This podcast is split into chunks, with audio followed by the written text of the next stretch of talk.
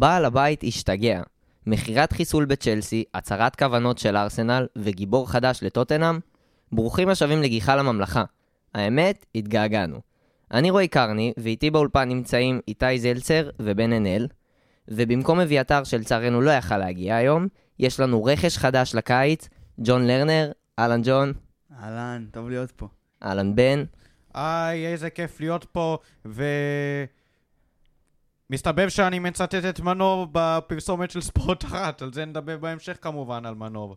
נדבר עליו מאוד בקרוב. איתי, ערב טוב. ערב טוב, מה נשמע? מצוין. אז יאללה, נקפוץ לנושא שכולם מחכים שנדבר עליו, ובגלל זה נתחיל איתו, ואני בטוח שיהיה לכולנו הרבה מה להגיד. אין אחד שלא. מנור סולומון.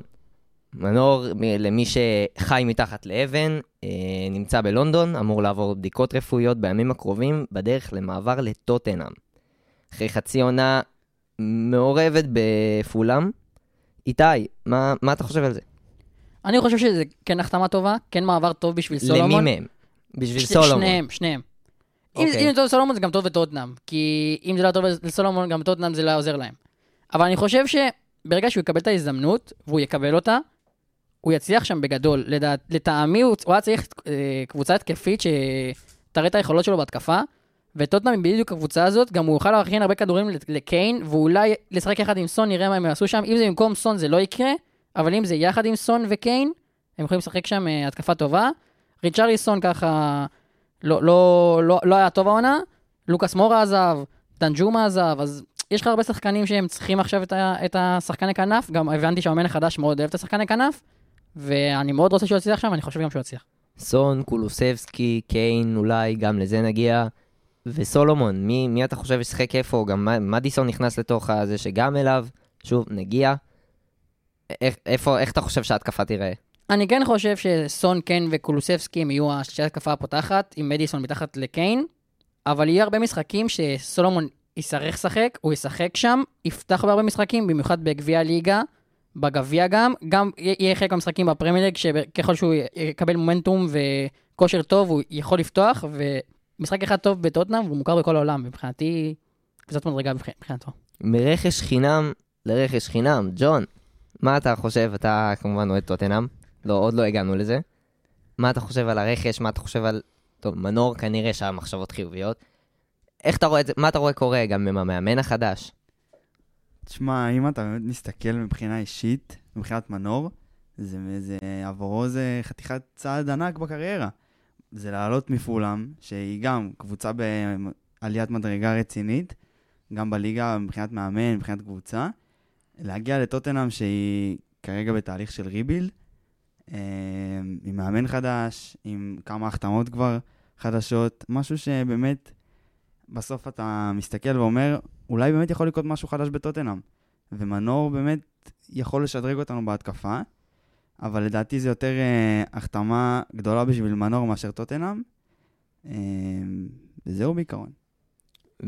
ואם... אה, בוא ניגע בסוגיה הזאת. Mm. קיין. לפני שנדבר גם על מדיסון קיין ועל יעזוב. ה... קיין יעזוב, חכה. אם קיין עוזב, מנור יספיק כדי למלא את הנעליים, למלא לא. רבע מהנעל שלו? בן, מה, מה אתה חושב? אתה חושב שזה זה קרוב למספיק?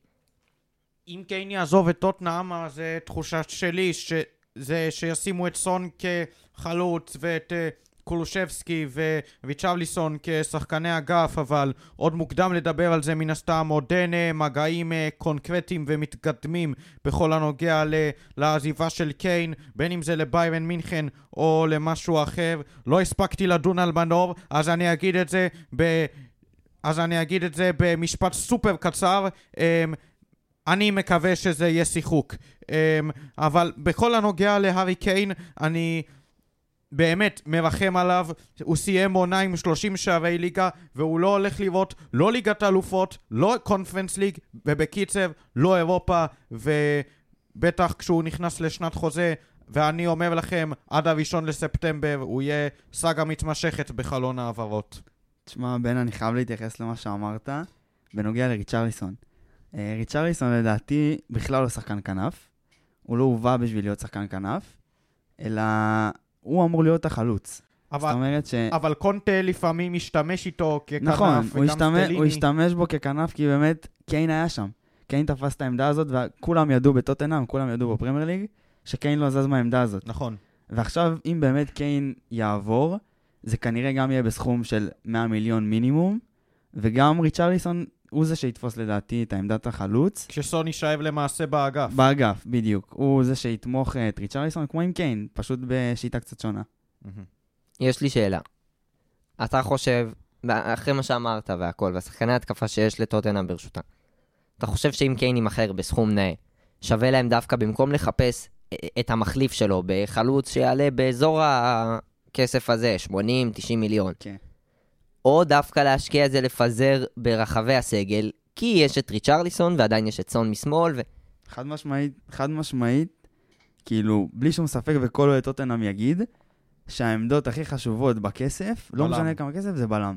זה, זה בלמים. לא משנה, חייב להביא, ב- ברמה הכי גבוהה שיש, זה בלמים. כן, בטח כשיש את הדיבורים על אה, טפסובה של לברקוזן וואן דה ברג של... אה, ואן דה, ואן דה ון. כמובן, של אה, וולפסבורג, אה, אחד מהם לפחות יבוא ממה שאני מבין, ואני עם ג'ון, שעדיף לספ- לשפוך את הכסף על קיין, אם וכאשר הוא יימכר, על בלם, שזה בגדר חובה.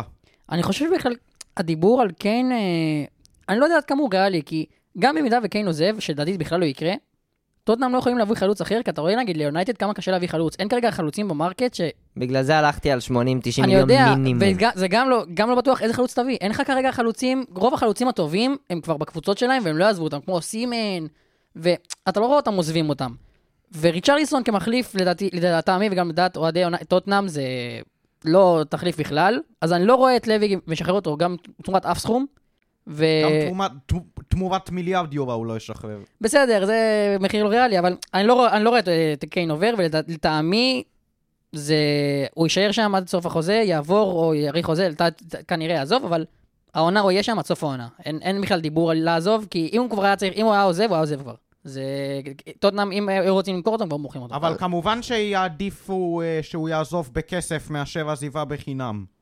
נכון, אבל אחרי עונה, הם, הם יודעים אבל שגם כרגע אין את מי להביא. וכרגע גם, גם טוטנאם הם בסימן שאלה עונה שאתה לא יודע לאן תלך, אז אתה צריך את העונה הזאת שכן, אה, הם, הם יעלו מדרגה, ועונה הבאה שיעזוב, הוא כנראה בחינם, אין מה לעשות, אבל הם, הם, הכסף פחות חשוב לטעמי, תמיד יותר חשוב ההישגים והשערים שלו.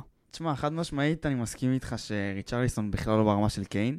חד משמעית, כאילו אין פה בכלל ויכוח, אבל בגלל שעכשיו הגיע מאמן חדש, שאולי יכול איכשהו לקחת את השיטה שהוא בא איתה, ואת, ואת הטקטיקה ואת המנטליות של לבוא כאנדרדוג, וכן לקחת את ריצ'רליסון ואיכשהו כן לטפח אותו למשהו כן ברמה, כי ריצ'רליסון כן יש לו כישורים, יש לו יכולות, וראינו אותם גם במונדיאל וגם באברטון, היה לו כמה ניצוצות, וכן, בכל מקרה, כאילו קיין, לדעתי, במחיר הנכון הוא יעזוב. הוא כבר, יש דיווחים שביירן מאוד חזקים עליו. ו... ושווה לו?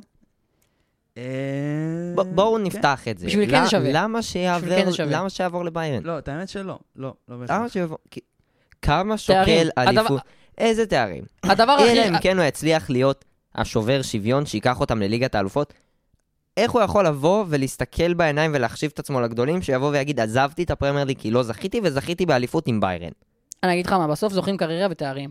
וכן, גדול ככל שהוא יהיה, ולטעמי אחד השחקנים הגדולים בהיסטוריה של החלוצים וגם של נבחרת אנגליה, כל עוד הוא לא זוכה בתואר, יהיה לו כתם בקריירה. ברגע שהוא יעבור לביירן ויזכה בתואר כלשהו, כנראה זה יהיה אליפות, זה, זה ישנה לו את הקריירה לחלוטין. גם אם זה רק אליפות בגרמניה, גם אם בליגת אלופות הם יודחו ברבע, עדיין הוא צריך את התואר הזה. גם כל העולם מצקצק על, ה, על, האליפות, על התארים שאין לו. ככל, ככל גדול שהוא יהיה, אין לו תארים. והוא צריך לעבור כרגע לקבוצה שתביא לו תארים, ולא עכשיו קבוצה בסעודיה, אלא ביירן מינכן, שזו קבוצה גם יותר גדולה בטוטנאם. אמנם זה לא הליגה האנגלית, והוא כנראה יזכה משם באליפות, ואליפות בגרמניה זה לא כמו אליפות בפרמייר ליג, אבל זה עדיין אליפות, והוא... תמיד הוא צריך לעבור לשם. גם זה בדיוק העמדה שהם צריכים. אתה חושב שזו עסקה שווה ל- לוותר על הסטטוס הזה כאחד מהשחקנים הכי גדולים בהיסטוריה של הפרמייר ליג, שהוא לא ישיג בלי אליפות, והחלוץ הכי טוב ו- ואולי גדול הכובשים בשביל אליפות בליגה הגרמנית? אני חושב שהוא, אם הוא יישאר בפרמייר ליג, הוא לא יעבור לסיטי, אוקיי? יש להם את קיין. ויש את אהלנד. להם את אהלן, סליחה, נכון? ו... תודה, בן. ביונייטד, גם אם הוא יעבור ליונייטד, הוא לא יזכה שם באליפות. אני, אני רואה את זה, זה ש... לא מובטח. נכון, אבל אני אף רואה את זה, קבוצה לא מובטחת אני, מובטחת אני חוץ רואה את זה. אני- בדיוק, אז אני רואה את זה שאם קיין לא עובר לסיטי, הוא כנראה גם לא יזכה באליפות ב- בפרמייר ליג. אז אם לא אני באליפות לא בפרמייר. ליג, שיעבור לגרמניה. שאני לא רואה אותו כרגע זוכר באליפות, יש לו שנתיים שלוש, אולי ארבע, כי הוא חלוץ, ויש הרבה חלוצים עכשיו שמשחקים הרבה, אבל אה, אני לא רואה אותו זוכה באליפות באנגליה בזמן הקרוב, הוא בכלל בקריירה. בן, אתה קיין. מה אתה היית עושה? שמע, מצד אחד, הישגים אישיים זה דבר שאי אפשר לקחת ממנו. מקום שני בכל ההיסטוריה של הפרמייר ליג, מלך השערים של נבחרת אנגליה בכל הזמנים, אבל uh, אין תארים קבוצתיים שיוכיחו את זה. Um, ואם אני הייתי קיין, אני הייתי בכאב גדול uh, עוזב את טוטנאם, כי כמו שאיתי אמר, ואני די מתחבר למה שהוא אמר, בתקופה הנוכחית um, זוכרים שחקנים לפי... תארים ופחות על פי אה, הישגים אישיים. יש שכאלה שיאהבו את זה, יש שפחות יאהבו את זה, אבל קיין למעשה אה, צריך לעזוב את טוטנאם, בין אם זה בחינם, בין אם זה בכסף, כי הוא צריך כבר את התואר הקבוצתי שלו. טוב, אז ממי שהולך למי שבא, בואו נעשה כזה דירוג קצר, כל אחד יגיד איפה הוא עומד על uh, מדיסון.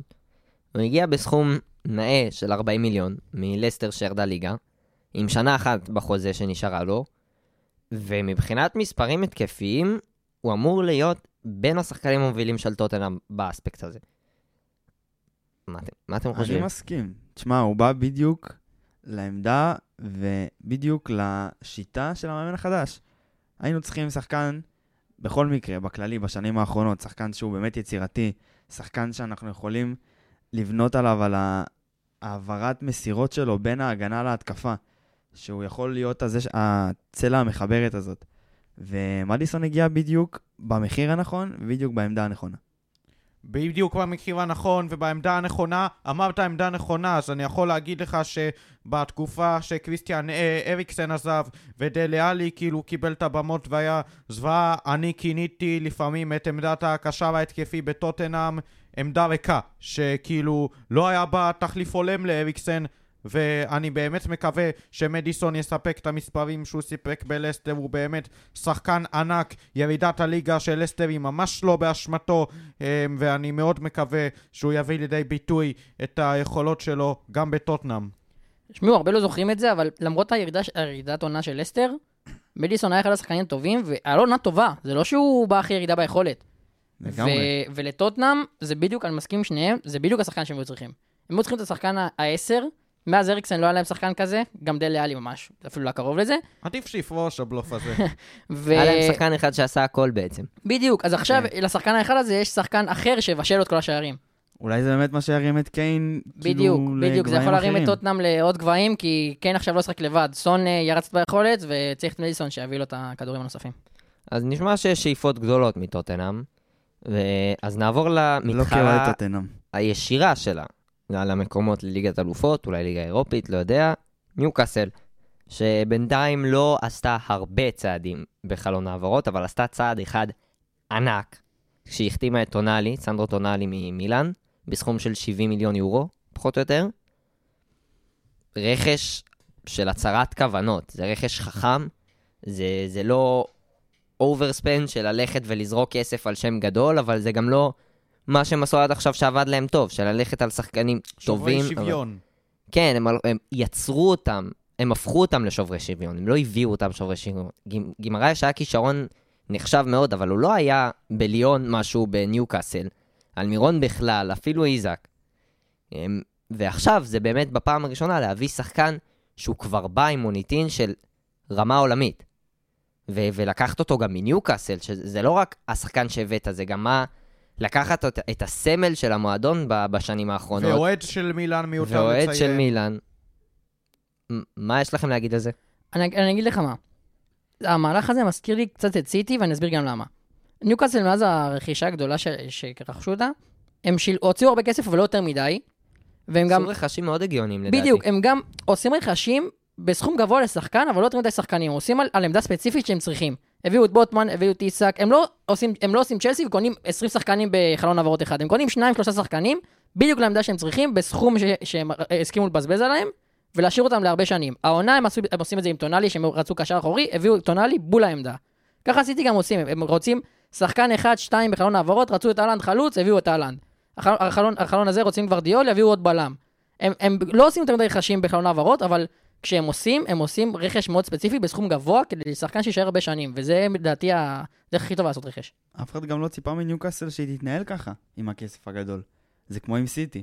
כן, ש- בהתחלה היה דיווחים על עזארד, על ניימר, על קוטיניו. הם הגיעו לבאמת כאילו שחקנים שהם כאילו ברמה שאף אחד לא דמיין שבכלל ניוקאסל תגיע אליהם. תחשבו ו- על זה, הם החתימו את קריס ווד, הם החתימו את דן ברן בסכומים יפים. עשו רכשים מאוד מרימי גבה, אפילו טריפר בהתחלה. זה היה שיחוק להביא שחקן מה- מאתלטיקו, לשכנע אותו לוותר על אה, ליגת אלופות בשביל קרבות ירידה בזמנו. אבל עדיין, זה... הם עשו רכשים מאוד מפתיעים. טריפייר וברן, הם- ובעיקר ברן, אני יכול להגיד את האמת, כי טריפייר ידעתי שהוא יהיה הצלחה, אבל ברן באופן האישי, צפיתי בו גם בברייטון, גם היתרון גובה שלו וגם יתרון הזה, ווורד מטר 99 סנטימטרים כמגן שמאלי, שזה באמת וואו אחד גדול. כן, ואם כבר ברן, זה בדיוק העמדה הבאה של ניוקאסל מכוונים את הכוונת שלהם עליה, וספציפית קירן טרי... אה, לא טריפר, התבלבלתי, טירני, מארסנל, שאיבד קצת את המקום שלו, בטח כפותח, ומקושרים אליו חזק, ואני חושב שזו העמדה שחסרה להם בשביל לבסס את המקום שלהם בליגת האלופות, וגם ללכת רחוק בטורניר בעונה הבאה. אני עדיין לא חושב שאם הם יביאו עוד שחקן או שניים, יהיו יותר מדי חצי גמר, רבע גמר, אפילו שמינית, שמינית גמר עוד אולי, תלוי איזה בית יהיה להם. הם דרג גמר- רביעי אוטומטית. נכון, אבל ברגע שהם אנגליה, זה יורד הרבה, הרבה קבוצות uh, שיכולות להיות, uh, ממש טובות בבית שלהם. אבל uh, אני כן חושב ששמינית גמר, רבע, רבע גמר לא יקרה לטעמי, תלוי, עוד פעם, זה תלוי הכל בהגרלה, אם פתאום בשמינית יצא להם קבוצה זה לא, גם לא תלוי משהו. בכמה הם יצליחו לעבות את הסגל הזה. נכון, אבל עוד פעם, נגיד עכשיו לפרמייר ליג, אני לא רואה אותם מגיעים עוד פעם לליגת אלופות. אין מצב, אני לא רואה אותם מגיעים לליגת אין. מצב. אני האמת לא מסכים איתכם. ואם כבר, אחת שמקווה לא להסתבך בקרבות ה top 4, אלא בקרבות האליפות, ארסנל, באה עם, אם כבר דיברנו על הצהרת כוונות ושל קשר אחורי, הנה עוד דוגמה, דקלן רייס ב-105 מיליון, כמעט סגור. אה, האברץ ב-65 מיליון. נראה חלון, אה, רואים שהכוונה של ארסנל היא ברורה. לצמצם את הפער מסיטי, ושום דבר אחר. אני לא חושב אבל ש... דקלן רייס עוד, עוד בסדר, אברץ אני לא כל כך מחזיק ממנו. הוא כן שער- שערים חשובים, לא, לא, לא יחסית הרבה פעמים, אבל אני לא חושב שהוא השחקן השובר שוויון שארסנל כל כך היו צריכים. דקלן רייס, החתמה נהדרת, נכון, סכום גבוה מאוד, הכי יקר לשחקן אנגלי אי פעם, אבל אם זה שחקן שאתה רוצה שיהיה שוויון, שובר שוויון שלך, אז זה הוא, גם העמדה הנכונה, הם בדיוק היו צריכים קשר אחורי, ולטעמי הסכום שהם שילמו עליו, נכון שהוא מוגזם, אבל אני מסכים עם הסכום, כאילו... אם הם רוצים דקלן רייס, שיקחו- ילכו עד, הסוף, אם חושבים שהוא יביא את השינוי עד הסוף, אז שיביאו אותו. אני אגיד לך מה, המקרה של אברץ זה, זה כן מקרה מעניין. כי אי אפשר להגיד שהוא היה טוב בעונה האחרונה בכלל, ובאופן כללי בקריירה שלו בצ'לסי היה לו רגעים מדהימים, אבל זה לא היה קריירה טובה. משהו להסתכל עליו ולהגיד הצלחה. מצד שני, האיכויות שלו, הפלוסים במשחק שלו, הם דברים שלא להרבה שחקנים יש, וכשהוא יהיה בשיטה שהוא יוכל למקסם אותה, ולנצל את זה עם שחקנים שידעו לנצל את זה טוב, ופשוט אמרנו את זה הרבה פעמים העונה, שצ'לסי הביאה המון שחקנים בלי שום מחשבה טקטית, שזה ממש לא מה שקורה בארסנל, אה, ההפך. הוא יכול, עם האיזון בטח של רייס, שדיברת עליו ואמרת כמה הוא מאזן את הקישור, זה דווקא יכול להיות השובר שוויון לדעתי אפילו יותר מרייס.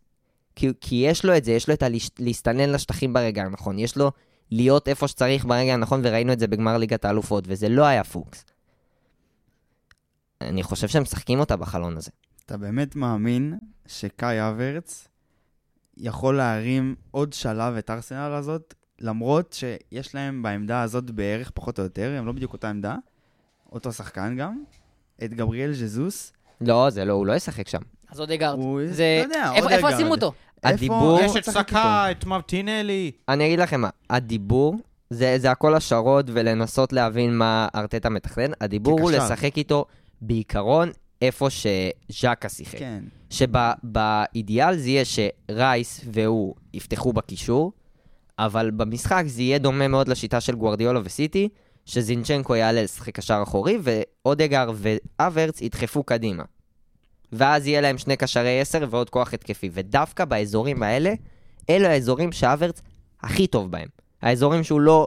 שבפעמים שהוא שיחק בהם בצ'לסי, הוא זרח. ובגלל זה אני חושב שזה גם אזור נורא tricky, זה אזור לא מוגדר. ובגלל זה אין הרבה שחקנים שזה המומחיות שלהם. ואני חושב שאם יצליחו להשתמש בו נכון, ואם רייס יצליח לקחת על עצמו את העבודה של באמת לאזן את זה, זה יעבוד מצוין. זהו, זה... אמרת פה משהו באמת, אני רק אוסיף בקטנה, שבאמת, העובדה שאם זינצ'נקו נכנס לקישור, ואז האברץ ואודגור דוחפים קדימה, זה אומר שרייס יהיה לו המון יצטרך אחריות. המון המון המון לקחת על עצמו באמצע. זה באמת כאילו... כן, אמרת שרייס ייקח על עצמו המון באמצע, הוא מן הסתם כמובן פתח הרבה בטורנירים האחרונים של אה, נבחרות אנגליה. אה, סכום אמנם מופרז, אבל רואים על רייס שהוא קפטן, סליחה, ומנהיג אמיתי אה, לחדר ההלבשה, בטח אחרי ההישגיות שלו עם וסטאם, חצי גמר אירופית, זכייה בקונפרנס ליג, אה, ו... עתידו עוד לפניו, תזכרו, הוא משחק כבר בפרמייר ליג כבר 6 שנים, נדמה שהוא כאילו בן אה, 28, 9 כזה, אבל לא, הוא רק בן 24, ואני מאמין שארסנל תרוויח מנהיג לטווח הארוך בקישור האחורי. הבונוס הנוסף שיש לרייס, חוץ מהגיל, לא הרבה יודעים את זה, אבל בפרמייר ליג, אתה חייב בסגל שלך לפחות שמונה שחקנים ששיחקו עד גיל 21 באנגליה. אה, ברקסיט. ודקלן רייס הוא אנגלי.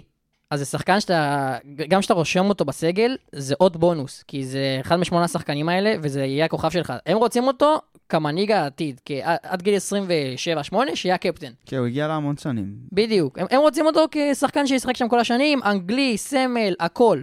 אז לטעמי זה פגיעה בול, כי שחקן אחר שהם מביאים, ואם הוא לא אנגלי, אז הוא היה פוגע להם קצת בסגל מבחינת הרישום שחקנים. אתה אומר English אה, tax, אבל English tax מוצדק. בדיוק. רק אומר שרייס היה יכול לשחק בנבחרת אירלנד, והוא אפילו ערך מספר הופעות לא רשמיות במדיה. אה, תחשבו מה שההחלטה הזו, החלטה הרת גורל אפשר לומר על הקריירה שלו. זה כמו עם גריליש. בדיוק באתי להגיד.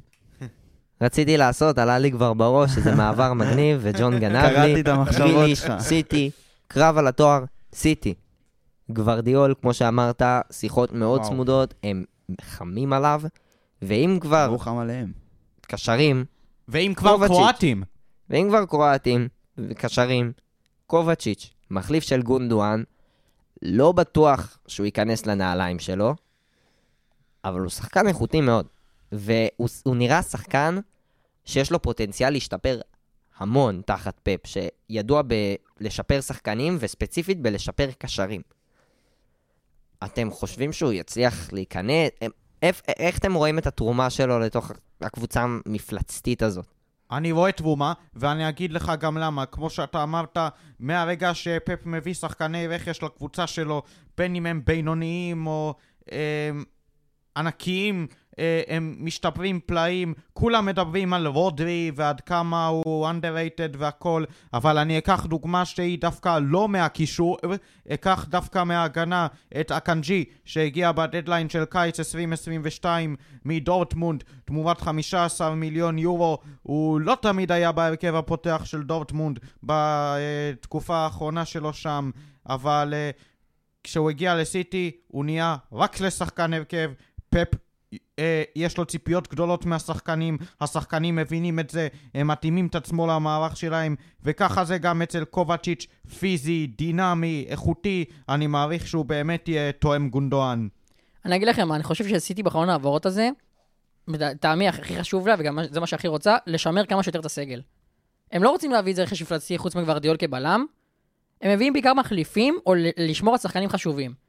אני לא חושב על דה בריינה ואלן ש-100% יישארו, אני חושב על השחקנים יותר משניים, שזה ברנדו סילבה, מאחרז, אלה שחקנים שאולי יעזבו, במידה ויעזבו זה יאבד את העיבוי של הסגל שלהם. ספציפית ברנרדו ברנרדו סילבה. סילבה זה יהיה חתיכת נכון, אבדה. כל קיץ מדברים עליו האם הוא ברנדו עוזב או סילבה, לא. גם מאחז אומרים שעכשיו יעבור לסעודיה, יש שם הרבה דיבורים. גם מאחז, לטעמי זה יכול להיות עבודה גדולה.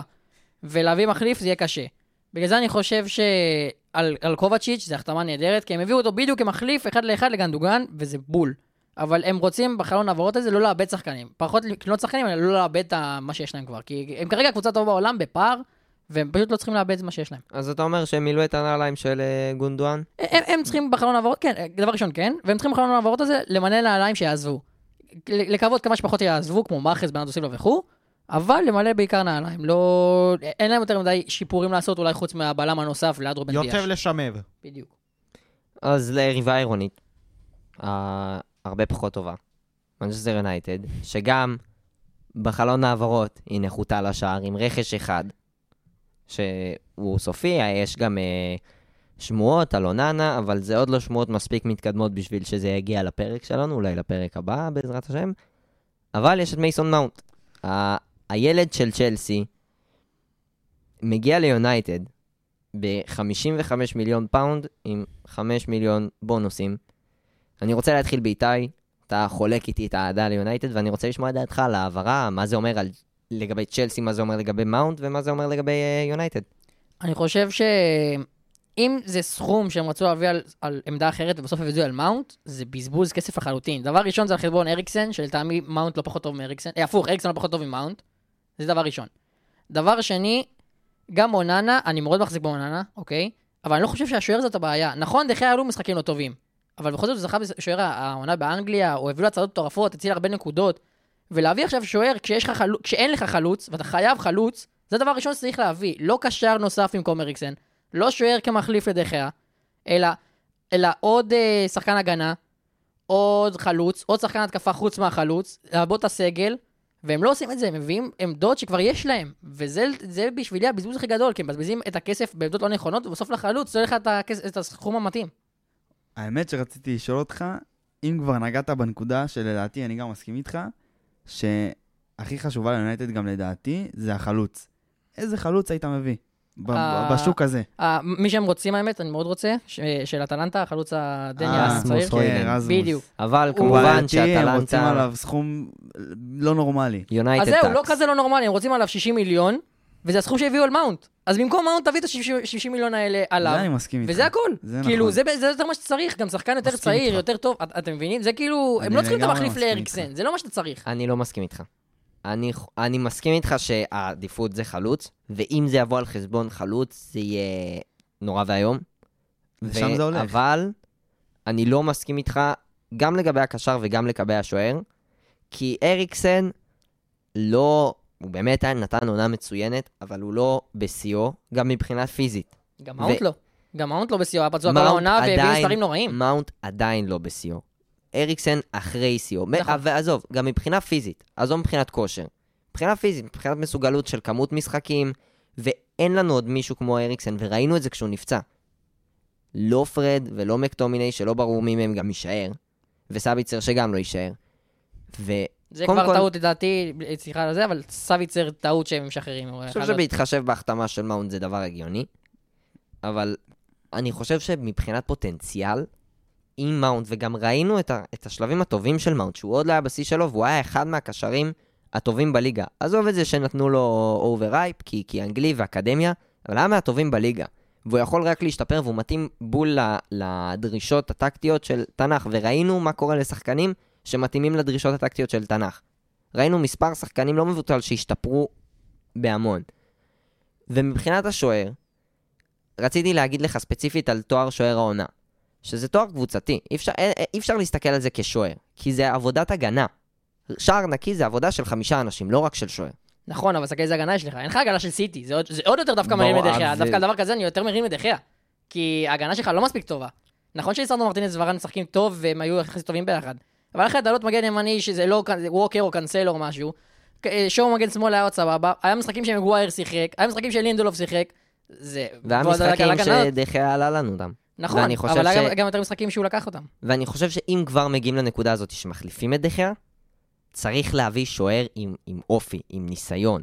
כי זה קשה. להחליף את דחיה ביונייטד, זה יהיה משימה קשה. וצריך להביא שוער, שוער שיש לו ביטחון בעצמו. שמענו על הסיפור שלו בקטר, שהיה לו ריב עם המאמן על סגנון השוערות שלו, והוא קם והלך. ושיחק בגמר ליגת האלופות וקיבל שבחים מפפ, ובצדק.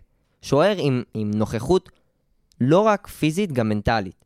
ובגלל זה אני חושב שזה, ב-50 מיליון זה עכשיו או לעולם לא. אני אגיד לך מה, לגבי אוננה, אני מסכים שאם להחליף שוער, זה אוננה, אוקיי? זה השוער המושלם ליונייטד, ואני שמח מהחתמה שאם מחליפים את דה חאה, אני שמח שזה אוננה. אבל גם יש דיבורים מהשוער של פיינורד, ואם יביאו אותו במקום דה חאה, אני אהיה מאוכזב מאוד, כי איפה עם דה חאה בשבילו, לא, לא, לא מבין את הסיפור שם. Um, אני יכול להבין את האכזבה שלך גם uh, לאפשרות של השוער של פיינורד וגם על זה שמאונט בא, אבל אני דווקא חושב ש... זה שמאונט יעבור זה דווקא יוסיף ויעמיק את הקישור של יונייטד. כי שוב, כמו שרועי אמר, קריסטיאן אריקסן הוא לא מסוגל לעמוד בעומס הזה של 50 ו... של 55 משחקים בעונה. אמ, ראינו מה קרה שהוא נפצע נגד ווסטהאם בגביע לתקופה ממושכת אמ, נגד רדינג, סליחה וראינו שהוא נהדר. אמ, מאונט אני חושב, לא כאילו הכי עדיף על אריקסן, אבל הוא תוספת כוח משמעותית בקישור של יונייטד, בטח כשלהערכתי אה, פרד או מקטומיני יעזבו, להערכתי זה יהיה מקטומיני, וכן, עדיף היה להשקיע את הסכום הזה על חלוץ, אבל כמו שרועי אמר, המומנטום עם קבוצות על חלוצים יכול להיות כל כך קדחתני וקשוח ותובע. אה, כך שבאמת אין לדעת מה יונייטד תעשה בעמדת החלוץ שהיא חייבת אותו.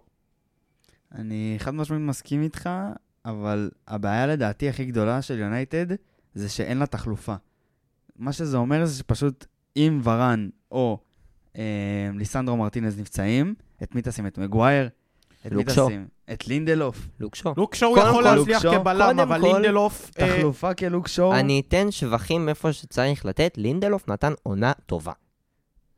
ולוק לא שואו שחקן. מילא מקום בצורה... זה לא אידיאלי. נכון. אני חושב... מושמץ ככל שיהיה, אה, לוק, אה, לינדלוף נתן עונה טובה. אני חושב שמבחינה הזאת, על חלוץ אני מסכים איתכם לגמרי. מהבחינה הזאת עדיף להביא את הקשר הזה, שהוא קשר פוטנציאל... ברור שיש את הסיכון, כי הוא נתן עונה לא טובה בקבוצה לא טובה. אבל קשר שיכול להחזיק שנים ולהשתלב מצוין, ושוער שבדיוק אותו דבר. העניין במאונט, אחי, שהוא שחקן טריקי. הוא באמת שחקן טריקי. אתה לא יודע מה יצא ממנו. זה, זה הסיכון הכי גדול בהחתמה הזאת, אבל עוד פעם, לגבי מאונט, אני לא חושב שהשחקן עצמו לא, הוא כזה רע. הוא שחקן סבבה, ובערך ברמה של אריקסן. לא, אריקסן לדעתי טיפה יותר טוב וטיפה יותר מחובר, אבל אוקיי, ברמה של אריקסן זו החתמה טובה. הסכום לטעמי לא מספיק טוב, העמדה היא לא מה שדחוף כרגע, ועוד פעם, מאונט זה החתמה בסדר. אם בסוף חלון העברות אחת ההחתמות תהיה מאונט, אני אהיה שמח. אבל אם הוא יהיה החתמה מרכזית, מזה אני לא שמח. כי החתמה מרכזית לא צריכה להיות מאונט, לא צריכה להיות קשר. ולגבי בלם, ראית גם את החלון העברות עם הבלם הזה, הקוריאני של נפולי? אם הוא היה מגיע, זה היה מושלם. וואלה, זה, זה בלם במחיר מציאה, גיל טוב, הביא עונה נהדרת, אבל זה כל הבעיה בהתלנות של יונייטד. כבר סיכמו איתו תנאים, סכום, יש לו סכום רכישה לא, לא גבוה בכלל, ו- ואיכשהו פספסו את זה בביירן מינכן. הייתם חייבים ללכת עליו. זה, זה דברים, זה דברים שהורגים אותי ב- ב- בהתנהלות הזאת. זה... היה שחקן מתאים כפפה ליד, ופשוט ויתרו עליו. על מי דיברת? זביצב? לא, על הבלם הקוריאני. כן, הבלם הקוריאני של שהולך לביירן. כן. בזבוז, באמת בזבוז. זה יכול להיות בלם... הוא היה משדרג לכם את ההגנה. בטח שביירן שילמה את ה... וליס קלוס אה, של הבלם. כן, 38 מיליון, זה כלום. יחסית לבלם, יחסית לגיל שלו, יחסית לרמה שלו. זה זכה בשחקן ההגנה באיטליה. ואיטליה ידועה כהגנה, כליגת הגנה אולי מהטובות בעולם, אז... חומת ברזל שם. כן, הגדולה ב... לא, באמת אני חושב שהגדולה בקים זה שהוא השתדרג נורא בקריירה שלו, הוא באמת היה בפנרבכצ'ה, אנחנו רצינו אותו. אה, לא, לא, סליחה, לא אנחנו, טוטנאם. טוטנאם רצתה אותו. אני זוכר עוד כשהוא היה אפילו בסין. נכון, אז באמת רצינו אותו, ואנחנו נפלנו בפח. איך אני אגיד? ארבעתנו פה בשולחן מאוכזבים מהעובדה שהוא לא בפרמייר ליג. בדיוק, ועכשיו גם מנצ'סטר uh, יונייטד חובה את אותה, אותו הפסד, נקרא לזה ככה, והייתם חייבים ללכת עליו פשוט. זה היה החתמה בדיוק בשבילכם. אז אם כבר דיברנו הרבה על, על הקישור, אם היה צריך לשפר, לא צריך לשפר, יש קבוצה שבוודאות הייתה צריכה לשפר את הקישור שלה. וקוראים לה ליברפול. ונראה גם שהיא עושה עבודה לא רעה בזה בכלל. מקליסטר, אלוף עולם ושחקן שנתן מגמת שיפור מדהימה. במחיר מצוין, אומרים פחות מ-40 מיליון פאונד. סעיף שחרור. כן, סעיף שחרור שהיה אמור להיות מעל 40 מיליון פאונד, ודיווחו שהוא פחות, אנחנו לא יודעים כמה. ודומיניק סובוסליי במחיר אה, יפה של באזור ה-70 מיליון פאונד. הדיבור הוא גם בדומה לסיטי, בדומה לארסנל, שמגן שהוא טרנד יצטרף לקישור ושניהם ידחפו קדימה, וככה זה יאזן את זה. עם זאת, אתם חושבים שזה מספיק, זה מוזן מספיק, זה השחקנים המתאימים, וזה זה הייתה הצעקה לעזרה של ליברפול בעונה שעברה, הקישור. הם תיקנו את זה? זה, זה מה שהיה צריך? אני חושב שחד משמעית כן. חד משמעית כן. סובוסליי, שחקן שאני מחזיק ממנו מאוד, הוא שחקן שיש לו יכולות ברגליים מטורפות. הכדורים שלו, כדורים מדויקים, מזכיר את אלכסנדר ארנולד רק יותר התקפי, ובגלל המצבים הנייחים שלו משהו נדיר. מקליסטר כבר מוכח באנגליה, מוכח בנבחרת, מוכח ביכולת, מחיר ממש טוב, וזה בדיוק מה שהם היו צריכים. גם אנשים שוכחים, יש להם גם את תיאגו שהיה בעונה לא טובה, פבינו שהיה בעונה לא טובה. אם יחזרו לעצמם, יש אחד מהכישורים הטובים, ב... לא רק באנגליה, בעולם, אז זה יכול ממש להשתדרג ב... על מדרגה מטורפת. נגעת בפביניו, דיברנו הרבה, קודם כשגם אמרתי, בשיטה דומה לארסנל, אמרנו על החשיבות של uh, רייס, האחריות שתהיה עליו עם כל השחקני התקפה. אני חושב שתהיה לא פחות, אם לא הרבה יותר, אחריות על פביניו. כשהשחקני קישור לידך זה טרנד, ומעליך סובוסליי ומקליסטר, שחקנים שאין להם כמעט בכלל נטייה הגנתית, פביניו בעונה לא טובה, אם לא יביאו מישהו במקומו שהוא מוכח, שהוא מוכן, זה יכול להיות אסון. את מי? את מי הם יכולים להביא בשוק יש הזה? דיבורים על אה, קפרן טורם, אה, ניס. לא, האמת שראיתי דיווח אחרון שהם יורדים ממנו ורוצים לעבור למישהו אחר. ומי זה המישהו הזה? מי אתה חושב האמת- שצריך להיות האמת המישהו שאני לא? זוכר על מי הם רוצים. היה דיבור על אביה מסאוטהמפטון, השחקן. לוויה אה. לוויה, נכון. לוויה, לוויה. בדיוק. זה שחקן שאני חושב שכל קבוצה, כל חייב. כל שחקן- קבוצה תזכה בו. עם ארסנל, ארסנל גם היו חזקים עליו, אבל עכשיו בגלל שדקליין רייס מגיע, זו ההזדמנות של ליברפול לקפוץ עליו. אני חושב שכל קבוצה שתביא אותו תזכה. שתחתים אותו. אמ, אז הדעה שלי על ליברפול למעשה, כמו שאתה אמרת איתי, כן, ליברפול עשתה את המוטל עליה, ואני אמרתי את זה לאורך כל העונה שעברה, גם בחצי הראשון של העונה וגם בחצי השני של העונה, שהקישור היה העמדת התורפה. הקישור מן הסתם, כשמו כן הוא, מחבר בין ההגנה להתקפה, וראינו כמה שמות, כמו פביניו, שפשוט לא מצליחים לחבר בין הקישור לבין ההתקפה, וראינו מה קרה כשפביניו לא הצליח לעשות את זה. לא היה, איך אני אגיד את זה?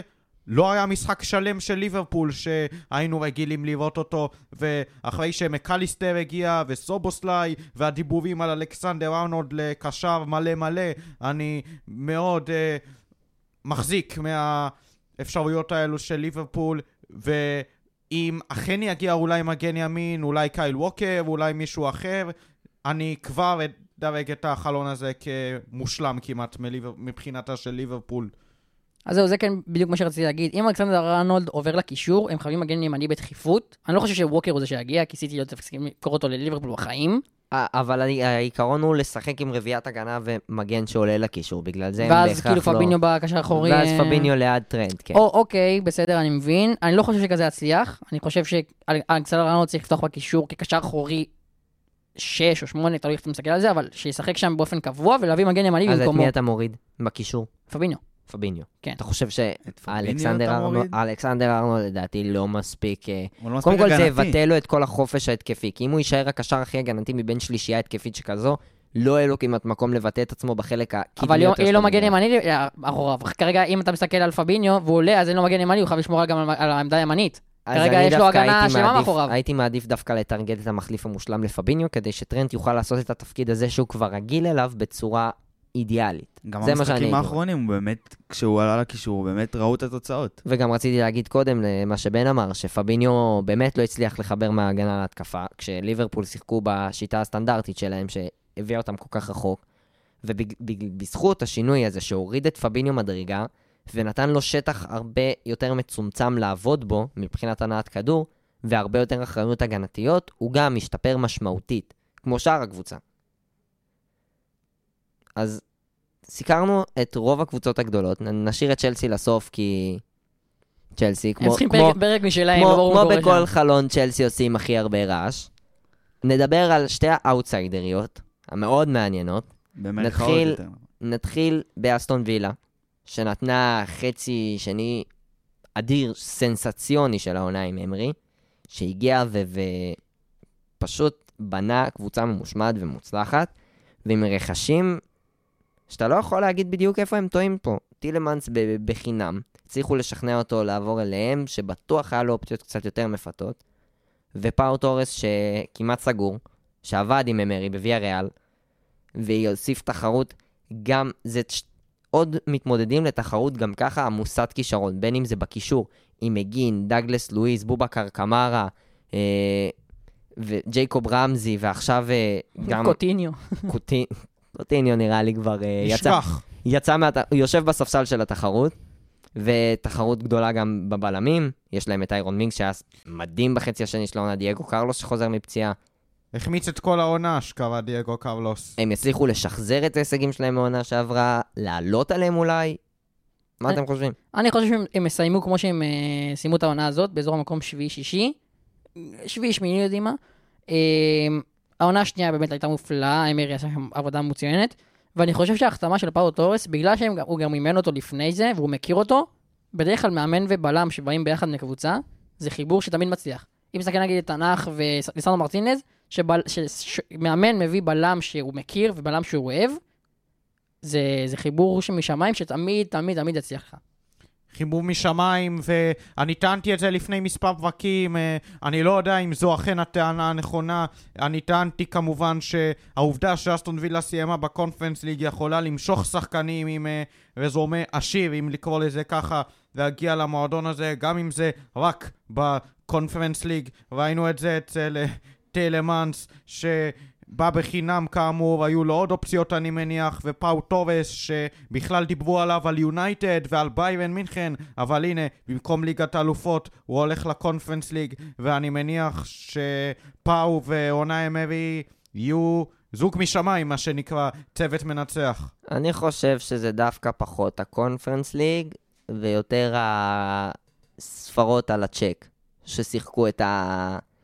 מכריע. הפרמייר ליג. גם זה היה הפרמייר ליג. פרמייר ליג ברור. אבל אני לא חושב שמה שמשך ספציפית שחקנים כמו טילמנס ופאו תורס, שלדעתי, אם אני לא טועה, פאו תורס וויה ריאל עלו לליגת האלופות עונה הבאה, אבל אני לא משוכנע בזה. לא, הם סיימו מקום חמישי בעונה. אה, אז הם היו בליגה האירופית, זה. עדיין מעל זה עדיין הקונפרנס. מעל הקונפרנס ליג. וטילמנס בוודאות גם היה יכול להצטרף לקבוצה שהיא לפחות בליגה האירופית. זה, קודם כל זה פרויקט מאוד מעניין. אי אפשר להכחיש את זה, זו קבוצה שהיא בשיפור, וכמו שאמרנו, גם יש להם סגל מאוד כישרוני וגם יחסית רחב כשמסתכלים על זה. והכסף של הפרמייר ליג זה כסף שקבוצות אחרות מאירופה לא יכולות להתחרות בו. אולי קבוצות מסעודיה כבר בזמן האחרון, זה ברור מה קורה שם. אה, אבל כן, אני חושב שאסטון וילה עשתה חלון נהדר, גם לא בסכומים כאלה גבוהים, יחסית למה שאנחנו רגילים בליגה האנגלית, קבוצות שמביאות 100-200 מיליון בעונה, מבזבזות, והם הביאו טילמנס בחינם, באו דורס בלא יותר מדי, וכן, בונים שם משהו יפה. זה כמו שהעונה שעברה הביאו דגו קרלוס, גם, הם, הם, זה מזכיר את ניוקאסל, שמביאים שחקנים בדיוק לעמדה שהם צריכים, הם לא עכשיו מתפזרים בכסף וקונים יותר מדי שחקנים, הם לא רוצים לשנות מה שכבר הולך.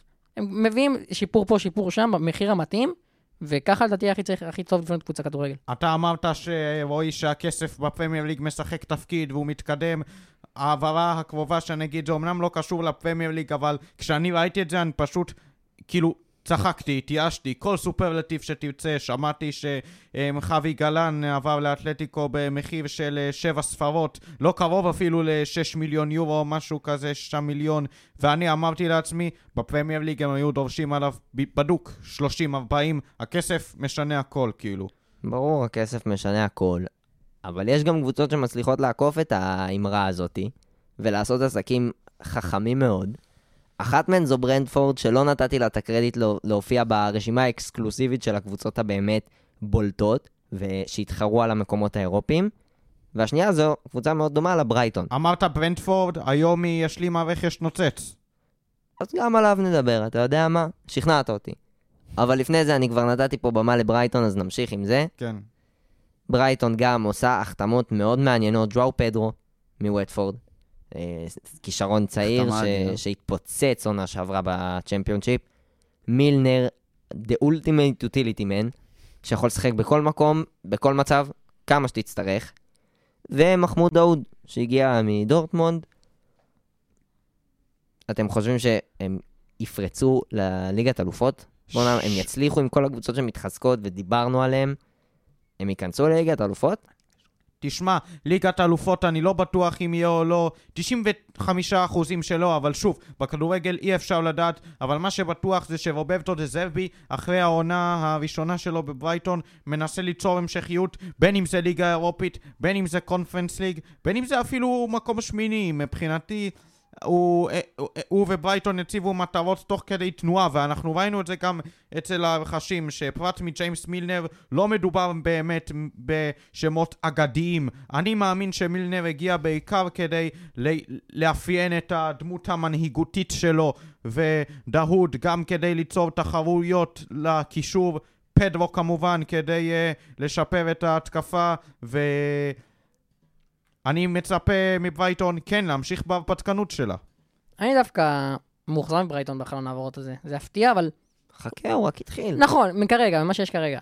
ז'או פדרו, הוא יכול להיות טוב, אני לא אומר שלא. אני עדיין לא תופס ממנו כשחקן כזה גדול, כאילו, ברור שלברייטון זה, אבל לא יודעת כמה... הוא כישרון נע כרגע. נכון, הוא... ברייטון האכילה הרבה כובעים בחלוני העברות נכון, בגלל זה, בגלל זה אני אומר הכל בסימן שאלה, כי ברייטון באמת, כל, רכישה שהם עושים, הם פוגעים בול. אני בטוח גם שיש עוד איזה ארבעה, חמישה דרום אמריקאים צעירים שאנחנו פשוט עדיין כן. לא מכירים את השם שלהם. סגנון פרגוואי כזה. איזה אחד פרגוואי, אחד מהונדורס. כנראה נראה אותם בשלבים שונים של העונה, כובשים wonder goals נגד קבוצות מה top 6. אבל uh, לגבי ללנה ודאוד, לטעמי, החתמות מבוזבזות. ללנה, אתה מבין כשחקן... מילנר, נכון, לא אמרתי מה. מה קורה לך היום? לא יודע. מילנר, ו... מילנר ודאוד, החתמות מבוזבזות. כאילו, איבדת את מקליסטר, תביא שחקן... מסכים איתך על דאוד, לא מסכים איתך על מילנר. אני דווקא ההפך, אם כבר, אם כבר הפוך. מילנר, אני יודע, כשחקן שיכול להביא לך את ה... זה ניסיון, זה מנטליות, זה גם עבודה מחוץ למגרש. נכון. הוא יותר דמות לחדר ההלבשה. נכון, אבל אני לא חושב שברייטון הם קבוצה כזאת. הם קבוצה של צעירים שמביאים לך אנרגיות, והוא קצת יכבה את זה. אני, לא... אני יודע שהוא מביא את הניסיון והם צריכים את השחקן המנוגד לכולם, אבל אני עדיין לא רוצה את זה. אני דווקא לא מסכים איתך, אני חושב שברייטון כן צריכה... אה, אה, אה, זה נכון שברייטון קבוצה צעירה, אבל אני כן חושב שהיא צריכה את האיש שעבר הכל מהכל בקריירה שלו, שילמד יותר על השחקנים הצעירים, שיספר להם קצת, בטח כשיש עונה אירופית בפתח. אבל אם נגיד או הוא או דאוד, כנראה דאוד, יהיה המחליף של מקייסטר, זה... שינמוך רציני. זה באסה, כן, זה, זה... עד שהם כבר היו בעליית מדרגה, אחת הקבוצות המרשימות באירופה בעונה האחרונה, הכיפיות באירופה, שהרבה שחקנים מאמין רצו להגיע אליה, דווקא על עמדה כזאת להוריד אותה, דווקא לא להביא שחקן שיעלה אותה מדרגה. אני מחכה לעוד שיפור שם, כי הם לא, הם צריכים, אם רוצים לחזור לעונה כזאת וללכת מדרגה אחת קדימה, תביאו שחקנים שיקחו אותך מדרגה אחת קדימה, ולא שחקנים שיורידו אותך. בתכל'ס זה היופי בברייטון, הם, הם מצליחים למצוא עם המחלקת scouting שלהם את השחקנים הנידחים האלה, שהם פשוט נוצצים בליגות הנידחות, להביא אותם לפרמייר ליג, ודזרבי, אתה יודע, הוא ידוע בתור מאמן שלוקח שחקן ומפתח אותו. נכון. הוא ידוע בתור מאמן שלוקח קבוצה ומפתח אותה. נכון, אבל, אבל זה שני, שני דברים, מיל, מילנר זה לא שחקן שאתה תוכל כל כך לפתח אותו. לא, מילנר הגיע נטו על, על נכון, סמך ניסיון. נכון, אז זהו, אבל נגיד אם אתה לוקח את דאוד, או את uh, ז'או פדרו, זה לא שחקנים שהגיעו מליגות נידחות, זה שחקנים שכבר יודעים נכון, מה הם, יודעים מה הם שווים. אין סיסו. נכון, אבל לא מה עכשיו, אני מדבר על עכשיו. אה, כן, ברור. אז בגלל זה, אני, ברור. אם היו מעדיף, מביאים שחקנים כמו אנסיסו, כמו מתומה, שאנחנו עדיין לא יודעים מי הם, שאנחנו יודעים מה לצפות, אז הייתי אומר לך, וואלה, הם הביאו פה רכש מרשים, כי אני יודע שאם ברטון הביאו אותם, הם שחקנים טובים.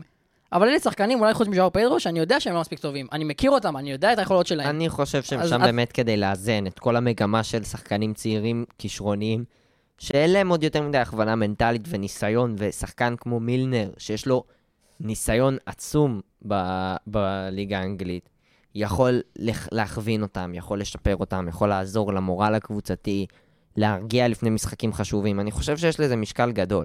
אבל חד משמעית לדעתי, הצעד הכי חשוב של ברייטון כרגע, וזה נראה לי יישאר ככה עד סוף חלון העברות, זה זה שדזרבי יתחיל איתם את עונה הבאה. כן, לדעתי זה זה דבר. ממש לא מבוטל, שהוא נשאר שם. הוא יישאר שם, בוודאות. הוא יישאר שם גם לדעתי, אבל זה, זה... אנשים לא מכירים בכמה זה הישג להצליח להשאיר אותו, אחרי העונה שהוא עשה. כן, טוטנאם רצו אותו. אבל uh, זה לא תחרות. האמת, כן, אה, נתת דווקא את המועדון הכי אטרקטיבי באירופה. האמת זה דווקא מפתיע אותי שלא יותר, לפחות לא ממש פרסמו, שיותר מדי מועדונים פנו לגבי, עליו. כי האמת נגיד, שריאל מדריד... אה, אז אני לא יודעת כמה זה היה כזה כן. יותר מדי באמת ריאלי, כי אצ'לוטי וזה, אני לא יודע. אנצ'לוטי האמת חתם ב... כן. בברזיל, נבחרת כן. ברזיל. אה, אבל גם נגיד פריז, אולי ציפיתי שיקחו אותו, זה מתאים- היה מתאים להם. ו- למרות שהוא דווח מאוד בהתחלה שהוא לא התכוון לעזוב, יכול להיות שגם אז זה זהו, שיחק. אז זה בדיוק, אני חושב שמראש ידעו שהוא לא יעזור. הוא רק הגיע, כן, זו העונה כן. הראשונה שלו. אמ, אז כן, לטוטנאם הוא לא הגיע כי זה ירידה מבחינתו, נכון. ולא היה כזה תחרות עליו, וזה דווקא הפתיע אותי לטובת ברייטון, כי זה בדרך כלל מאמן שאם אתה רואה נגיד את פוטר, ישר רוצים אותו והם ישר משחררים אותו. ודווקא עליו אף אחד לא היה ביקוש יותר מדי, וזה טוב לברייטון, הוא יכל לעבוד בשקט, הם ידעו בדיוק מה יהיה העונה הבאה, מי יהיה בעונה הבאה, וככה הם יכולים אה, לשמור על השגל, על השגל ועל השקט במועדון יותר טוב. מסכים. לדעתי גם, אני מוסיף עוד משהו ממש בקטנה, על ז'ואר פדרו שאמרת, שמבחינת סטטיסטיקה, ב- בווטפורד הוא נתן 11 שערים ב-35 הופעות. עבור קבוצה די מדשדשת של ווטפורד, מיותר לציין. נכון, נכון, אבל הוא היה, הוא היה הגולדסקורר שלהם, הוא היה זה שהופיע במשחקים, וכשהיה צריך הוא כבש. והוא בא עם היכולת הזאת לברייטון, שהם קבוצה צעירה, קבוצה מתפתחת, עם דזרבי, שזה חתיכת חלק גדול. אז זהו, אני מצפה ממנו לדברים גדולים. זה השחקן היחיד שהוא סימן שאלה בחלון העברות הזה, שאולי סימן שאלה שיכול להיות חיוב, אבל גם 11 שערים, 35 הופעות בצ'מפיונשיפ, לא יודעת כמה זה מה שישפר את ברייטון, אבל בסדר, נראה מה יהיה. הוא גם צעיר, הוא יכול להשתפר, נראה, אבל כל השאר ככה ככה. טוב, נגיע לנושא, חוץ ממנור, שכולנו רצינו להגיע אליו, צ'לסי. שנה שעברה הם החתימו כל מי שהם ראו, אז השנה הם מוכרים את כל מי שהם רואים. מכירות בשווי של 200 מיליון פאונד, ואנחנו טכנית שמונה, שבעה ימים, ארבעה, ארבעה ימים, לתוך תחילתו הרשמית של חלון העברות. לפני שנגיע לזה, כי זה ישר מקשר אותנו לדמות שאמרתם הרבה פעמים בסרטון הזה, בהקלטה הזאתי, ערב הסעודית, אני רוצה לדבר על השחקנים שהגיעו. קודם כל נתחיל ב, ברכש שלדעתי, הוא הרכש הכי טוב של הקיץ, מבחינת שחקן וסכום, שזה לא כריסטופר? אנקונקו. בכללי, לא של צ'לסי? בכללי, שזה כריסטופר אנקונקו ב-52 מיליון פאונד. בכללי, בכללי, עד עכשיו. לדעתי, זה הרכש של הקיץ, לפחות מעניין. מבחינת פוטנציאל. אם הוא ישתלב שם, הוא יכול להיות מפלצת. אני הוא באמת מפחד. מפלצת. אני מפחד שהוא ייפצע ו... הוא, הוא כן, הוא שחקן אה, מדהים, נתונים מטורפים, במיוחד בעונה, בעונות, שני העונות האחרונות, בגרמניה. קטע באמת הוא שאתה שחקן- באמת לא יודע מה לצפות מצ'לסי. נכון, אבל הוא, בדיוק. הוא שחקן שאני יודע שהאוהדים וגם צ'לסי יכולים להסתמך עליו, לט- לטעמי. הוא לא... כשאברץ הגיע, עוד אמרתי שהוא סימן שאלה, כשפוליסיץ' הגיע, אמרתי שהוא סימן שאלה, שהוא לא בטוח ככה יחזיק ממנו. נגיד זייח, שחקן שאמרתי שיגיע ויפציץ בצ'לסי, וטעיתי בענק. אבל... אבל- גם אני חשבתי ככה. אבל אנקונקו, אני חושב שלא משנה מה תהיה הרמה של צ'לסי, כאילו, ברור שזה משנה, אבל הוא, הוא שחקן שיוכל להביא את המספרים הקבועים, גם אם זה יהיה חמש בישולים פחות, חמש, חמישה שערים פחות, עדיין יביא מספרים והרבה שערים, הרבה בישולים, ואני כן חושב באמת זו החתמה אחת הגדולות של הקיץ. נראה איך יהיה, גם ידעו הרבה זמן כבר שהוא יהיה שם, זה לא איזה החתמה מפתיעה, ידעו עוד מינואר. ולגבי סעודיה, אני... חכה, נגיע לשם. אוקיי. נסקר את הבאים, אוקיי. נגיע להולכים, ואז גם נגיע לבאים לס... לערב הסעודית. אה, צ'לסי זה סיפור גדול, זה... כמובן שזה צ'לסי. מה אתה חושב על אנקונקו, ו... ו... איפה היית באמת מדרג אותו בקליבר של ההחתמה, ב... ב... מה הוא יכול להביא לצ'לסי? תשמע, מבחינת פוטנציאל, באמת השחקן יש לו איכויות שהן רק גודלות עם השנים, וראינו את זה גם בלייפציג, שהוא באמת הגיע לשם ופשוט רק מעונה לעונה פרח יותר. ראו את זה בס- בסטטיסטיקה, ראו את זה ביכולת על המגרש, בכל דבר. ועכשיו הוא באמת עשה את הצעד הגדול בקריירה לקבוצה שהיא באמת צ'לסי, שהיא קבוצה גדולה, וגם הם, באותה סיטואציה כמו טוטנאם, הביאו מאמן חדש, ש... זה בדיוק הייתה הנקודה הבאה שלי, אז אנחנו יכולים כן. ככה לעשות המ- את ההמשכיות. אנקונקו, פוצ'טינו, מה אתה מצפה, מצ'ל... איפה אתה מצפה לראות את צ'לסי עונה הבאה? בא- באזור שהיא הייתה בו העונה, ב- באזור של אה, וילה ו- וברייטון וטוטנאם, או באזור של המתחרות על הפסגה? בתור אוהד טוטנאם, אני... כואב לי לראות את פוצ'טינו שם, במיוחד עם מה שהוא אמר בריאיון האחרון. אה, למי שלא יודע, הוא אמר שצ'לסי היא הקבוצה ב-15, 10, 12 שנה האחרונות הגדולה באנגליה. מה הוא לקח? אין לי מושג. אה, כן, אבל מבחינת השילוב הזה של פוצ'טינו ואנקונקו, זה שילוב שיכול לפרוח באמת לגב- לגבהים מטורפים מבחינת שערים, מבחינת אה, בישולים.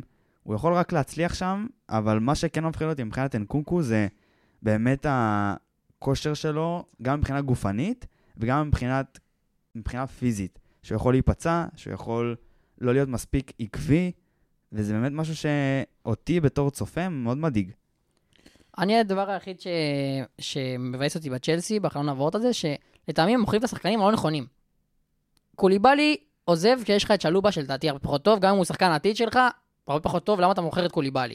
הקישור, קאנטה, ז'ורג'יניו עוד מינואר, קובצ'יץ', יש לך כל כך הרבה שחקנים, העברת את כל הקישור, זה לא שחקנים שצריך לשחרר. מאונד, זה לא שחקנים שצריך לשחרר, גלאגר שחקן שצריך לשחרר. פוליסיץ' שחקן שצריך לשחרר, לא זייח, לא אברץ, הם, הם משחררים את השחקנים הלא נכונים. לופטוס צ'יקו, אני מסכים שהם שחררו. אבל כל השאר, שחקנים שהם... השחקנים דווקא הפחות טובים, הם אלה שהם השאירו, ואותי, אני לא מבין את הדבר הזה. אז זה באמת מוביל אותי לנ- לנקודה הבאה שלי, העוזבים. ודיברת על קוליבאלי, שעזב לאל הילל בסכום של 25-26 מיליון פאונד, שזה מבחינתי הזוי, ודווקא, בניגוד למה שאמרת, מבורך בשביל צ'לסי, שהם הצליחו למצוא מועדון שגם מוריד את הכמעט 400 אלף פאונד לשבוע שלו, והצליח להחזיר חלק לא מבוטל מההשקעה שהם שילמו עליו.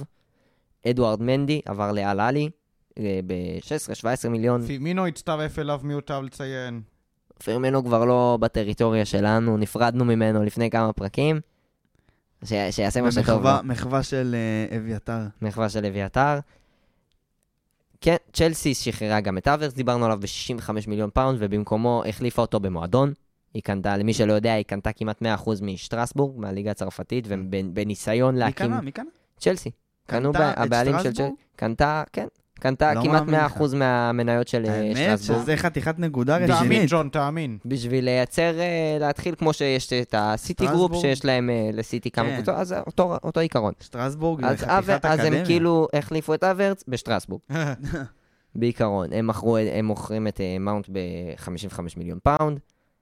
הם באמת עושים הרבה מכירות. אני חושב שזה הדבר הנכון לעשות מה שהם עושים, והסכומים שהם מגייסים גם יעזרו להם לרכשים בעתיד, וגם יעזרו להם עם הרכשים שהם כבר עשו. ויש להם עומס, הם, יהיו- הם היו חייבים, אתה צודק, להיפטר מפוליסיץ', זה, זה משהו שהם צריכים לעשות. ולהיפטר, אגב, גם מזייח, אני חושב שהם צריכים, ומגלגר. הרבה שחקנים אבל שהם מיותרים אני שם. חושב שבמספר הגדול של הסגל שיש להם, הם היו חייבים גם לעשות החלטות קשות. ואתה תרוויח סכומים גדולים על השחקנים שלא בהכרח תרצה לשחרר, ככה זה עובד. כמו אברץ, כמו מאונט, ואני חושב שהם עושים בשכל עם זה. אני חושב שהם מנסים לאזן את הסגל, וגם אתה רואה שהם לא מקושרים להמון שמות בחלון הזה כמו בחלון שעבר. רואים שיש הרבה יותר מחשבה בח- בחלון הזה. הם הרבה יותר מתונים. הם הרבה יותר מתונים, אבל הבעיה היא ש... וזה בהמשך למה שאיתי אמר, שאני הרגשתי שהם אה, פירקו את חוליית הקישור שלהם לגורמים, אם אפשר לקרוא לזה ככה. יותר מחצי מכמות העוזבים של צ'לסי הם שחקני קישור, מה שלדעתי יחייב את אה, פוצ'טינו להתגמש קצת, וגם את אה, בוילי להביא לפחות קשר חדש אחד או שניים. אה, צ'לסי תהיה חתיכת חידה בעונה הקרובה בפרמייר ליג. גם ההשתתפות של ג'קסון המצטרף הטרי מוויה ריאל. וכמובן,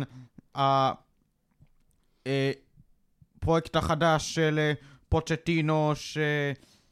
והאמירות המעוררות מחלוקת שלו, אפשר לקרוא לזה ככה, צ'לסי ללא צ'ל של ספק תהיה קבוצה מדוברת, זה בטוח, אבל כן, לטובה או. לרעה, ימי- ימים יגידו. כן. אז אה, רוב העוזבים של צ'לסי, באמת, כמו שאמרנו הרבה זמן, הם היו לערב הסעודית, וערב הסעודית לא הסתפרה רק בשחקני צ'לסי. בנזמה, רובן נבש, שזה כאילו החתמות בקליבר נורא נורא שונה, אחד זה שחקן בין הגדולים, הזוכה כדור הזהב הנוכחי, שעבר ב- בשלהי הקריירה לסיים שם את הקריירה בשביל סכומים מטורפים, ולעומתו, הקפטן של וולפס, בן 26, היה אמור לעבור לברצלונה, ובחר בכסף של ערב הסעודית. אליו מצטרפים מספר שחקני צ'לסי שכבר ציינו. ז'וטה, הכישרון הצעיר של סלטיק, שעבר לאחרונה בשביל כמעט 30 מיליון פאונד, 30 מיליון יורו, וויתר על ההזדמנות לעשות קפיצת מדרגה למועדון באירופה. ברוזוביץ'. ברוזוביץ' שחתם בעל... נ- מספר לא מבוטל של שחקנים, ודחיה קיבל הצעה, ובופון קיבל הצעה, גם תיאגו, ו- ו- קיבל. ומודריץ' דחה הצעה עצומה, ו- וברנרדו רוצים, ברנרדו סילבה מציעים להכפיל לו את השכר פי עשר ממה שהוא מרוויח בסיטי. אפילו אתם- בופון קיבל הצעה. אתם חושבים שזה משהו שיהיה שנה, שנתיים, שלוש, כמו סין, שזה מגמה שהלכה ו- ונעלמה מאוד מהר, או שזה יהיה שינוי כוחות בכדורגל הע- העולמי, כאילו. אני חושב שזה לא, זה יהיה שינוי כוחות משמעותי, וזה ממש לא כמו סין. הם כאן כדי להישאר? כן, ואני אגיד לך גם למה, בגלל השמות שהם מביאים. סין, לא שיחקו שם רונלדו, לא שיחקו שם בנזמה ולא שיחקו שם קנטה. שיחקו שחקנים שלא כל כך הצליחו באירופה. אם- או אול, כשהשחקן הכי לדעתי, או אוסקר, שכבר סיים את הקריירה באירופה. ויצל, כן, אבל לא שחקנים שהיו עכשיו בטופ האירופי. ופה הם מביאים את השחקנים הגדולים בעולם.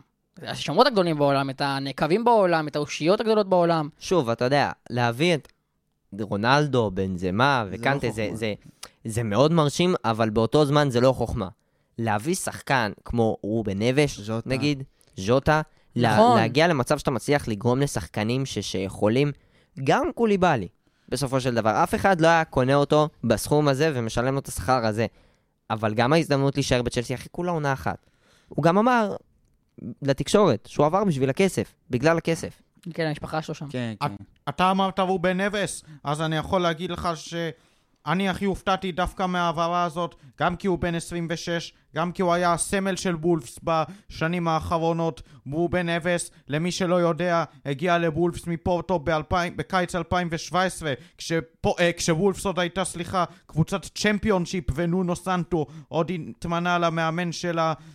רובן נבס עבר עם וולפס הכל מהכל, מעליית ליגה, מהצ'מפיונשיפ לפרמייר ליג, לרבע גמר ליגה אירופית, לחצי גמר גביע אנגלי, וזה בעיניי תמוה שרובן נבס, דווקא בשיא הקריירה שלו, ודווקא כשוולפס, כפי שזה נראה, מאבדת את יציבותה, בוחר לעזוב את המקום שבו הוא פרץ, וללכת דווקא במקום קבוצות כמו ברצלונה, או מנצ'סטר יונייטד, או כל מועדון הזה או אחר, לכסף הגדול של ערב הסעודית, שכפי שזה נראה כרגע, נמצא רק בחיתוליו.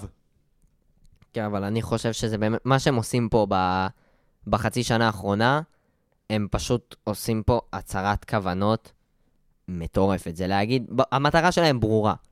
השאלה המעניינת שייקח הרבה זמן עד שנקבל את התשובה שלהם, זה מה יקרה אחרי 2030, או מה יקרה אחרי שאם הם יצליחו או לא יצליחו, כי למי שלא יודע, המטרה שלהם בסוף היא לארח את מונדיאל 2030, ו- ולצבור פופולריות בזכות השמות הגדולים שהם מביאים והעצמת הליגה ב- בתוך ערב הסעודית והתדמית שלה מחוצה לה, ובסופו של דבר גם לשפר את התדמית של המדינה כולה, גם בעזרת המונדיאל, בעזרת העלאת הרמה של הליגה, בעזרת להביא שמות גדולים ואהודים מכל מיני מקומות. אתם רואים גם שהם לפחות בהתחלה תרגטו הרבה שחקנים מוסלמים, כדי שייצרו, אה, יהיה להם קשר למקום ולאוהדים.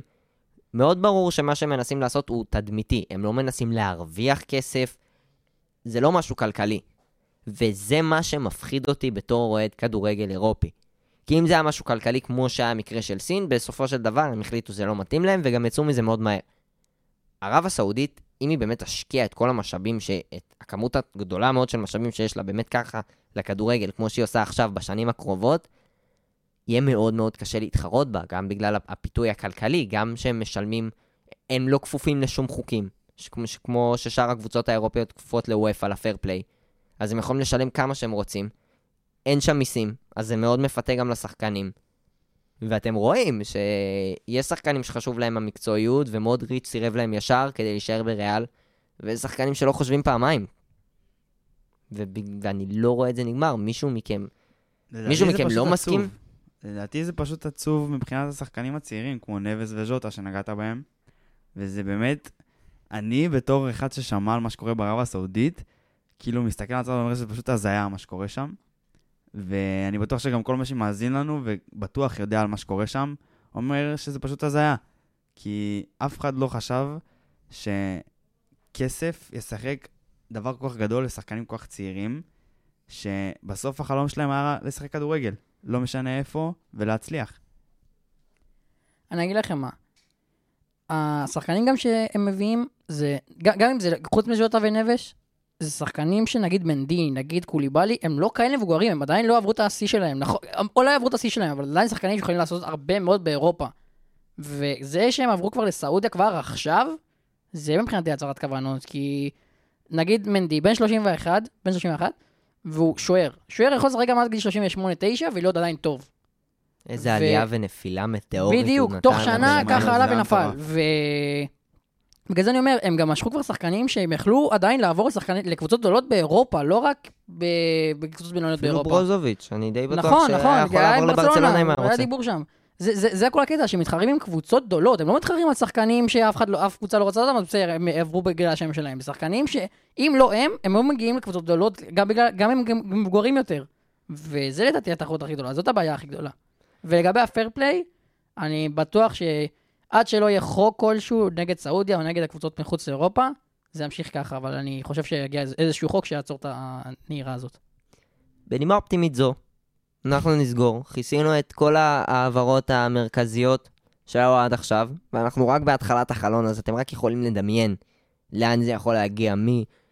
מי... תנסו לחשוב לעצמכם, את מי ערב הסעודית יחתימו עד הפעם הבאה שנדבר, את, את מי צ'לסי תשחרר עד הפעם הבאה שנדבר, אם יונייטד תחתים עוד מישהו עד הפעם הבאה שנדבר. בתקווה שלא. אוקיי. אני הייתי רועי קרני, ואיתי באולפן היה בן ענאל, תודה רבה בן. בכיף, איזה כיף לחזור, היה אחלה פרק. תודה רבה איתי. תודה רבה רועי, נכנסת לעיניים גדולות והצלחת בהם כמו גדול. תודה רבה ג'ון, שמחתי להצטרף, תודה רבה. היה כיף. ותודה רבה לאביתר, שגם לא היה פה, אבל הוא עוזר לנו גם כשהוא פה, גם כשהוא לא פה. ויאללה, נתראה בפעם הבאה.